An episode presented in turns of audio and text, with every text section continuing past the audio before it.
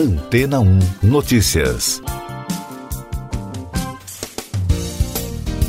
Bom dia! A erupção do vulcão submarino Runga Tonga Runga Rapai, em Tonga, no último sábado, chamou a atenção para a fragilidade de cabos submarinos que conectam os países. A BBC lembrou que a nação insular teve a comunicação cortada após a erupção. Os primeiros cabos que ligam os países e continentes começaram a ser instalados no final do século XIX para a rede telegráfica. O primeiro projeto foi construído para conectar o Reino Unido aos Estados Unidos com cabos de cobre, mas com o advento da digitalização, os cabos de fibra ótica, que contêm vários pares de fios de fibra para aumentar sua capacidade de transmissão, começaram a ser instalados no fundo do oceano. Essas estruturas têm capacidade de transmitir cerca de 3.840 gigabytes por segundo em cada fio, o equivalente ao conteúdo de 102 DVDs por segundo. Todo o sistema de cabos submarinos pode ser acessado por meio de um mapa interativo no portal Submarine Cable Map da Telegeograph, uma consultoria americana de telecomunicações. O site também disponibiliza dados de empresas como Google, Facebook, Amazon, Verizon ou TNT. O complexo de cabos submarino localizado no Oceano Atlântico liga a Europa e a América do Norte. A Great Pacific Highway é outra companhia que conecta os Estados Unidos ao Japão, China e outros países asiáticos. De Miami, a estrada de fios submarinos tem conexões com a América Central e do Sul. A reportagem explica que a fibra ótica em cabos submarinos é protegida por várias camadas de materiais como aço, alumínio e polietileno. Ainda assim, já ocorreram danos causados por âncoras de barcos, atividades de pesca e até mordidas de tubarão. E agora, com a erupção que gerou o tsunami em Tonga, o equipamento também se mostrou vulnerável quando o assunto são os desastres naturais, especialmente terremotos mas esta não foi a primeira vez que um evento natural causou prejuízos. Em 2006, um terremoto de magnitude 7 atingiu a costa sudoeste de Taiwan, causando o corte de oito cabos submarinos, o que afetou os serviços de internet em vários países asiáticos e as operações no mercado de câmbio. Com o avanço da tecnologia, os cabos submarinos se tornaram essenciais para manter os países funcionando em termos de comunicações, mas também em termos de importância política e estratégica. Reparar cabos submarinos danificados pode levar semanas e, no caso de Tonga, a Southern Cross está prestando assistência técnica à Tonga Cable Limited, proprietária do cabo de 872 quilômetros que liga Tonga à Fiji e ao resto do mundo, segundo informou a agência France Press. E daqui a pouco você vai ouvir no podcast Antena 1 Notícias. Mãe do presidente Bolsonaro morre aos 94 anos. Anvisa libera Coronavac para crianças. Chuvas causaram prejuízo de 55 bilhões e meio de reais entre 2017 e 2022, diz CNM. A mãe do presidente Jair Bolsonaro, Olinda Bolsonaro, morreu na madrugada desta sexta-feira aos 94 anos. O anúncio foi feito pelo presidente nas redes sociais. A causa da morte não foi informada. Ela estava internada no Hospital São João, em registro, no interior de São Paulo. O presidente, que está no Suriname, disse que se prepara para voltar ao Brasil. Bolsonaro chegou na quinta-feira ao país para uma série de conversas com autoridades locais. Nesta sexta, o chefe do executivo deveria desembarcar na Guiana. A agenda internacional do presidente tem como foco a cooperação econômica, especialmente a descoberta de reservas de hidrocarbonetos nos países vizinhos. A Agência Nacional de Vigilância Sanitária autorizou a aplicação da vacina Coronavac em crianças e adolescentes entre 6 e 17 anos.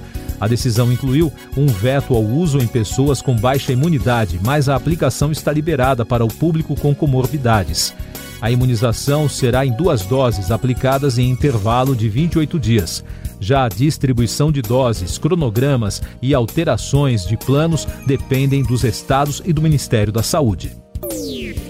Os prejuízos causados pelas chuvas no Brasil já somam 55 bilhões e meio de reais entre outubro de 2017 e janeiro de 2022. Os dados são da Confederação Nacional de Municípios, com base em informações do Ministério do Desenvolvimento Regional. A maior parte desse valor, quase 19 bilhões de reais, corresponde apenas ao período chuvoso de outubro de 2020 ao fim de março de 2021. Essas e outras notícias você ouve aqui na Antena 1. Oferecimento Água Rocha Branca. Eu sou João Carlos Santana e você está ouvindo o podcast Antena 1 Notícias, com informações da pandemia o mundo registrou mais um recorde de novos casos diários de Covid-19 na quarta-feira, informou a plataforma Our World in Data, da Universidade de Oxford, na quinta. Foram 3 milhões e 790 mil casos em 24 horas. O país com mais casos registrados foi novamente os Estados Unidos, com 979 mil registros, seguido por Índia, Israel, Itália e Brasil. O primeiro-ministro francês, Jean Castex, afirmou que o passaporte da vacina entrará em vigor no país na segunda-feira, dia 24. O premier também anunciou duas etapas de suspensão das medidas restritivas adotadas com a explosão de casos Omicron e medidas para facilitar a imunização de crianças. No Brasil, o país registrou na quinta-feira 168 mil casos de Covid-19, somando mais de 23 milhões e meio de notificações desde o início da crise. Com isso, a média móvel de infecções nos últimos sete dias bateu mais um recorde e chegou a 110.400, a maior da pandemia, com tendência de alta. Também foram registradas 324 mortes pela doença nas últimas 24 horas, totalizando mais de 622.200 óbitos. A média móvel de mortes nos últimos sete dias é de 235, com tendência de alta. E os dados da vacinação mostram que já passa de 148 milhões e 100 mil o número de brasileiros totalmente imunizados contra a Covid, o que representa 68,97% da população nove estados não divulgaram dados da imunização. Mais destaques nacionais no podcast Antena 1 Notícias. O presidente da Câmara dos Deputados, Arthur Lira, defendeu no Supremo Tribunal Federal a rejeição da ação do Partido Novo, que questiona o aumento do fundo eleitoral. A medida abre espaço para 5 bilhões e 700 milhões de reais para gastos durante as campanhas. O parlamentar argumenta que os recursos foram objeto de autorização legislativa, indicaram a fonte de recursos e se destinam a cumprir uma determinação legal. O ministro das Comunicações, Fábio Faria, decidiu processar o ex-chanceler Ernesto Araújo por calúnia e difamação. No início da semana, os ex-ministros Abraham Weintraub e Ernesto Araújo fizeram críticas à aliança do presidente Bolsonaro com os partidos do Centrão durante uma live e citaram o nome do ministro. A ação será analisada pela sétima vara criminal de Brasília. Quatro partidos da oposição decidiram pedir ao Tribunal Superior Eleitoral uma prorrogação do prazo para a formalização de uma federação. O prazo final é 2 de abril. No entanto, na avaliação dos dirigentes dos partidos, a data é insuficiente. Um dos motivos é a janela partidária, que termina na véspera, no dia 1 de abril. A Agência Nacional de Mineração criou uma força-tarefa para fiscalizar rejeitos de mineração que iniciaram o transbordamento do dique da empresa Valorec neste mês, após as chuvas que atingiram Minas Gerais. O gerente regional da ANM, Jânio Leite, afirmou que o que se pretende verificar é se existe algum dano às estruturas para se evitar outros transtornos. Minas Gerais continua enfrentando os estragos dos temporais. Embora as chuvas tenham diminuído, ainda há 103 pontos rodoviários onde o tráfego de veículos está prejudicado. Ao todo, 17 pontos estão intransitáveis devido aos danos estruturais e bloqueios, e outros 86 locais estão parcialmente interditados.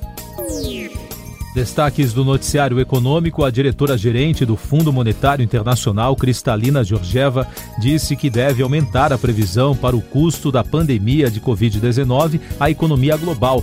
Até agora, estimada em 12 trilhões e meio de dólares até 2024. Ela afirmou que divergências entre as taxas de vacinação, a desigualdade entre ricos e pobres, os prejuízos na educação e as questões de gênero causarão mais protestos, tensões e insegurança até o fim da crise. Segundo o levantamento da Abrace, associação que reúne shopping centers, mais de 5.500 lojas pelo país tiveram de fechar as portas temporariamente por falta de funcionários que foram contaminados com Covid ou gripe entre 14 e 20 de janeiro. Outros 5 mil lojistas vêm trabalhando com horário de funcionamento reduzido por causa das equipes desfalcadas. As ações da empresa B3 fecharam na quinta-feira com a maior valorização da história. Os ativos encerraram em alta de 8,08% na Bolsa de Valores de São Paulo. Com isso, os papéis da companhia estão cotados a R$ 13,25. A mudança ocorreu no mesmo dia em que o Ibovespa variou 1,01%. O dólar comercial fechou em queda de 0,90%, cotado a R$ 5,417 na venda.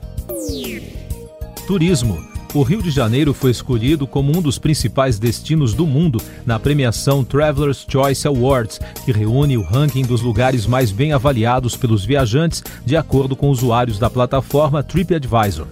Entre as 25 cidades escolhidas, Dubai, nos Emirados Árabes, aparece em primeiro. O Rio ficou na posição de número 20.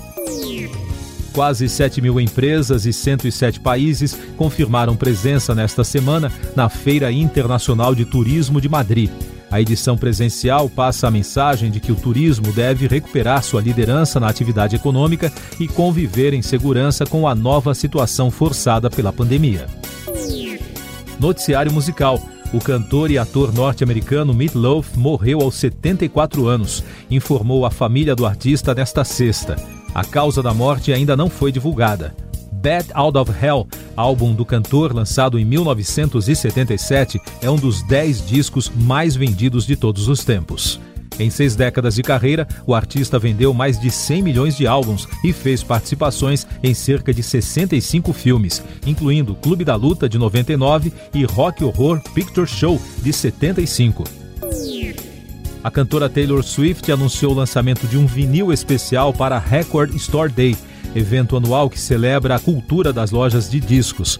A data reúne fãs, artistas e os estabelecimentos em todo o mundo. O lançamento celebrará os 15 anos da data, que teve início em 2007. No Brasil, a venda de ingressos para os shows do grupo Hanson começa no dia 10 de fevereiro. O trio americano volta ao país para apresentações em sete cidades em outubro. A turnê começa por Porto Alegre no dia 11 e o último show será no dia 21 no Rio de Janeiro. A agenda também inclui apresentações em Curitiba, Ribeirão Preto, São Paulo, Uberlândia e Brasília. Último destaque do podcast Antena 1 Notícias, edição desta sexta-feira, 21 de janeiro a Espanha enviou navios de guerra para reforçar as tropas navais da Organização do Tratado do Atlântico Norte, localizadas no Mediterrâneo e no Mar Negro, enquanto a tensão na região aumenta devido à pressão militar russa na fronteira ucraniana. Segundo disse a ministra da Defesa, Margarita Robles, um caça-minas já está a caminho e uma fragata partirá dentro de três ou quatro dias. O governo de Madrid também está considerando enviar jatos de combate para a Bulgária, disse ela. Siga nossos podcasts em antena1.com.br. Este foi o resumo das notícias que foram ao ar hoje na Antena 1.